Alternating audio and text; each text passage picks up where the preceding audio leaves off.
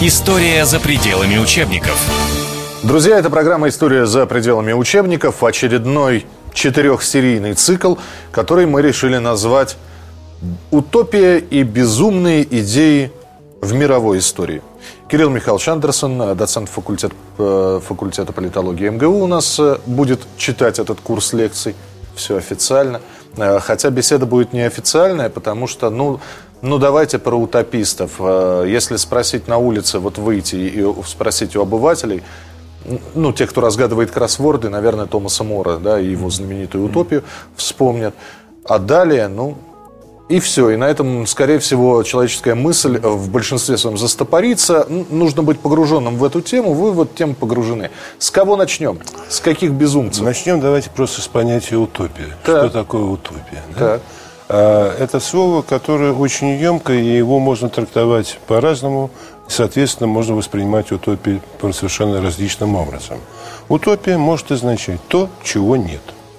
И или, общем, или то, чего никогда не будет. То, чего быть не может. Да. То, чего не может быть пока. То, что может быть, но не сейчас. А само слово «утопия», которое было избрано Томасом Мором для своего, а, для своего романа – утопия э, идеальное государство, оно э, имеет один оттенок. Он мог назвать атопия. То есть место, которого нет и быть не может. Он назвал У, это место, которого, скорее всего, нет. То есть какое-то допущение. И в зависимости от того, как понимает утопию, к ней относят те или иные произведения или те или иные явления. Ну, собственно, любая революция, которая происходит не только э, не, и происходили не только в нашей стране, но и угу. там французскую революцию можно вспомнить, э, другие какие-то восстания, они все э, достаточно утопичного содержания, ну, по крайней мере, конечная цель. Да, наше будущее коммунизм, свобода, равенство, братство. А, разруха хижинам, там, дворцы угу. крестьянам и так далее и тому подобное. Понимаете, если брать э, такой бытовой, трактов, бытовую трактовку утопии, как то, чего нет и э, не, не существует, э, то, в общем-то, можно сказать, что мы э, живем среди утопий и живем в утопии. Ну, к примеру, э, э, виртуальная реальность да? виртуальный мир, в котором очень многие, сейчас, наверное, каждый десятый человек на планете... Ну, собственно, вот перед вами пример, да, да живой. Да, вы ну. проводите в виртуальной реальности больше времени, чем, наверное, в реальной жизни. При этом я общаюсь с людьми, которых в жизни да. никогда не да. видел. То есть это, этого, вы не, это не можете пощупать, этого нет, но это существует. Так. Это действующая утопия. Ну, я бы это утопией не назвал, это такая, это абстрактная реальность. Но и она, реальность интересна тем, что в реальности она, по, по сути дела, не существует. Но я могу сделать так, чтобы это стало реальностью. Да, но пока вы этого не сделали. Пока я этого не сделал. Значит, ну, пока, пока вы не сделали, это утопия. Потому что, как говорил один из мыслителей эпохи просвещения, утопия – это преждевременная истина. Так что в данном случае... Хорошо а, принимается. Друг, да. Другой пример. Декларация независимости США – Утопия или Ее нет? потрогать можно. Сразу. Ее потрогать можно. Но с чего начинается декларация независимости США? Понятно. Все люди сотворены да. равными создателем и наделены равными и неотчуждаемыми правами, среди коих право на жизнь, свободу и стремление к счастью. Так. Хорошо? Очень. Да, но в это время в Америке есть рабство, есть индейцы, которые загоняют резервации. То есть, по сути дела, вот эта декларация является утопией. То есть она есть на бумаге, в жизни ее нету. Потому что никакого равенства белых и черных, никакого равенства индейцев и белых тоже нету. Я просто и... боюсь, мы сейчас с таким макаром до Конституции Российской Федерации а, доберем. А, давайте возьмем так. Конституция 1936 года, знаменитая Сталинская Конституция. Так. Самая демократическая Конституция э, своего времени. И в то же время ГУЛАГ, в то же время репрессии. И тогда во что превращается? Она превращается приблизительно в ту же самую, в тот же самый остров утопия, который описал э, Томас Мор.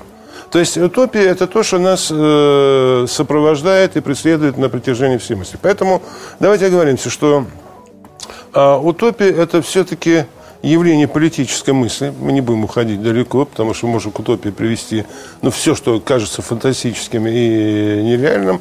Причем э, утопия имеет э, одну особенность, на мой взгляд.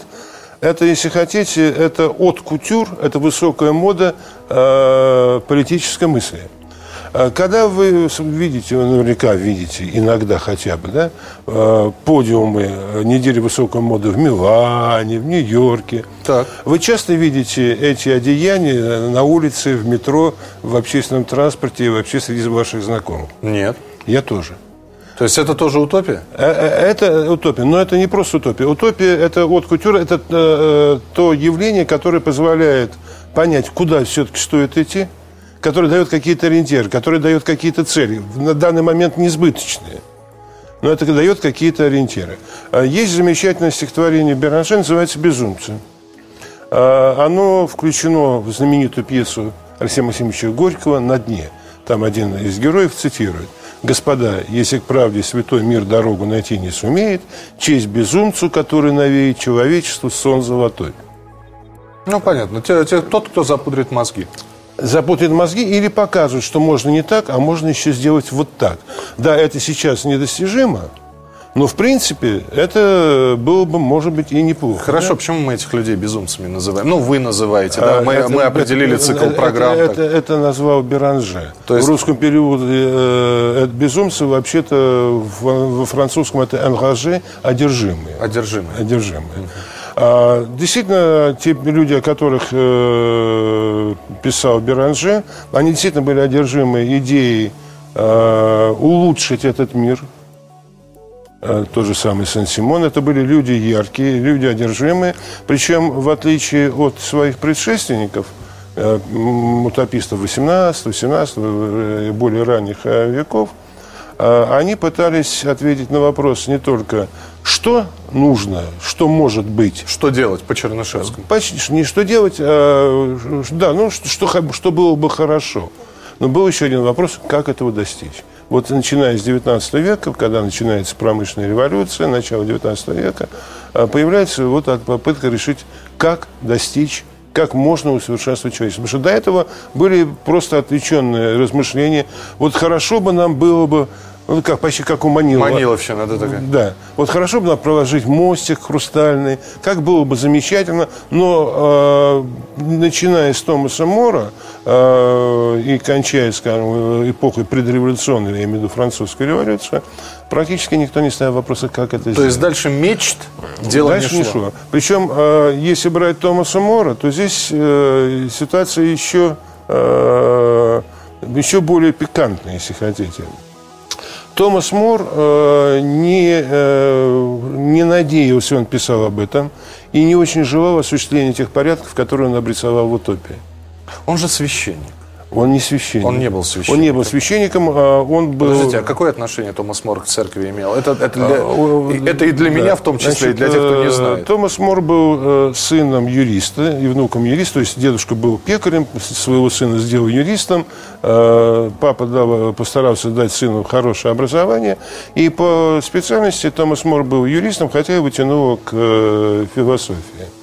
А, Он жил во времена Генриха VIII, э, очень симпатичного э, монарха, в общем-то, толкового, который сделал не так уж мало в истории Англии. Ну, в частности, с него начинается э, появление англиканской церкви, он порвал с папой. А У него было, он был жизнелюб. А У него было достаточно много жен, не дотянул до рекорда нашего Ивана Грозного, но тем не менее, с одной из них он развелся по-королевски, отрубил ей голову за измену государственную. Х- го- х- государственную. хороший- хороший правитель, да. Ага. Да, правда, дочка потом постаралась сделать все, чтобы папу, э, память о папе немножечко вымазать. Дочку звали Елизавета, она станет королевой э, Британии. Так вот, э, Томас Мор э, был, принадлежал к тому кругу, небольшому кругу, которого именовали гуманисты. То есть люди, которые исследовали человека как э, феномен и ставили во главу угла, и центральной фигурой не Бог, не церковь, а именно человек. То есть человек высшее божество.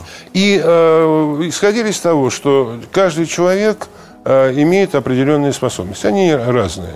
Но каждый человек э, может за счет своих способностей, талантов, э, за счет своей силы воли подняться над чернью, подняться над невежеством, подняться над непросвещенностью.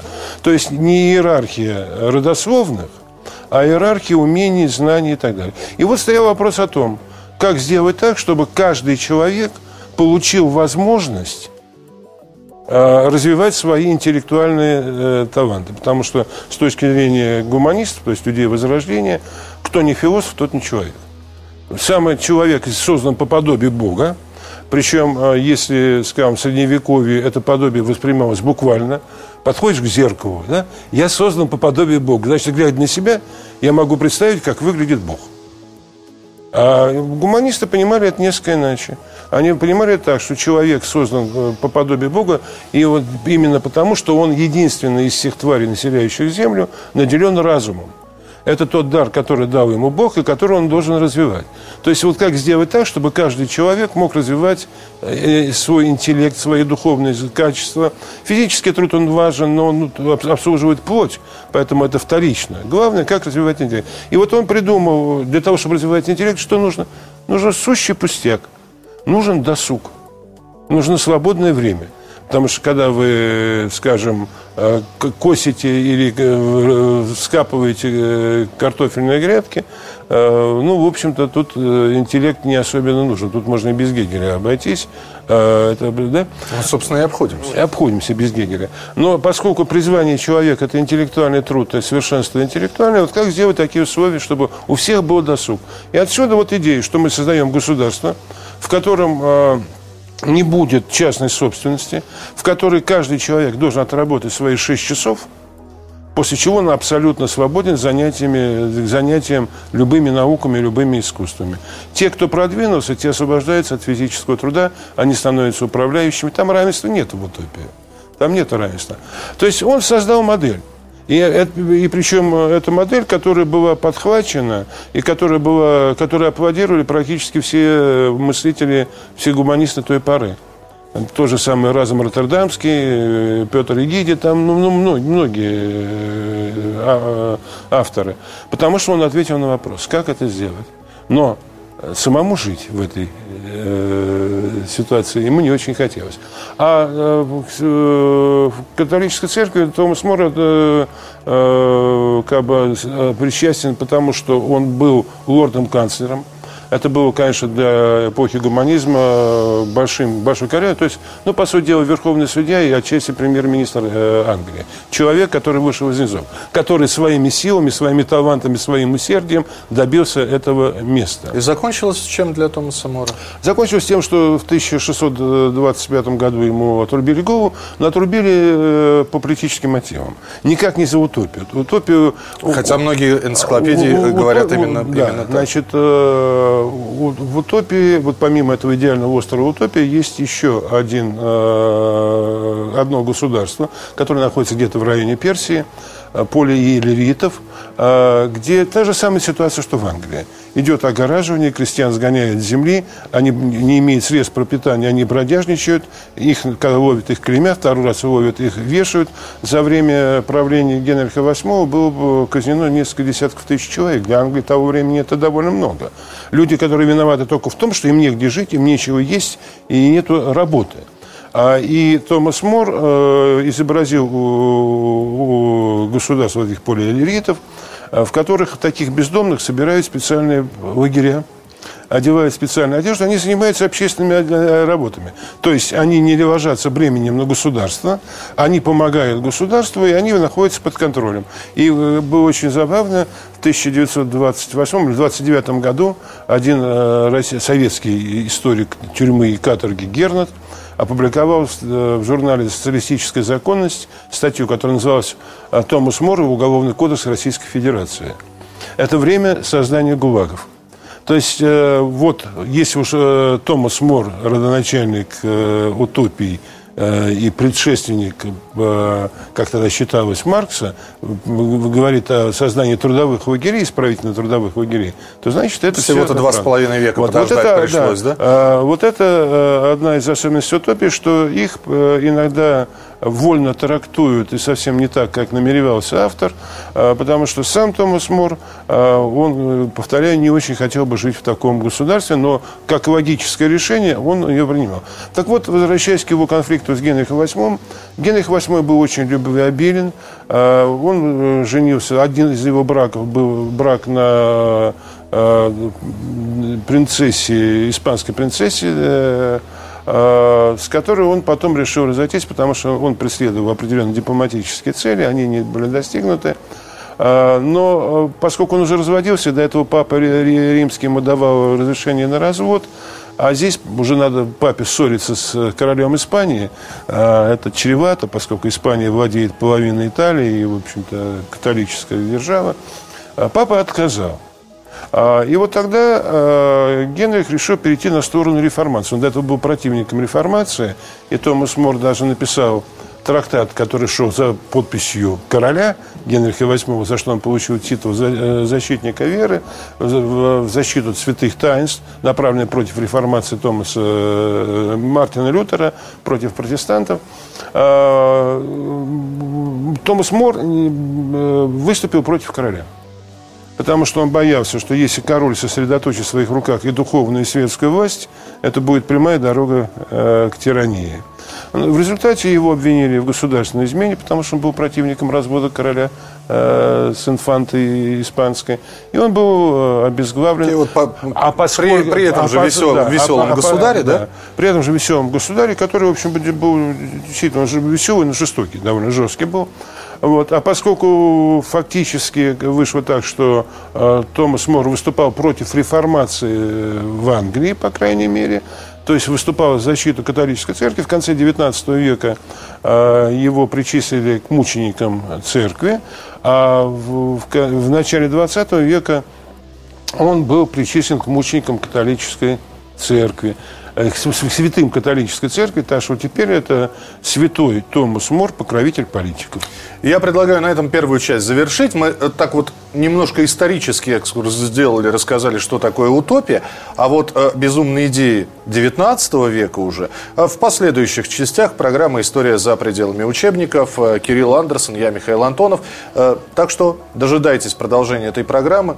Обязательно «История за пределами учебников» будет продолжена. История за пределами учебников.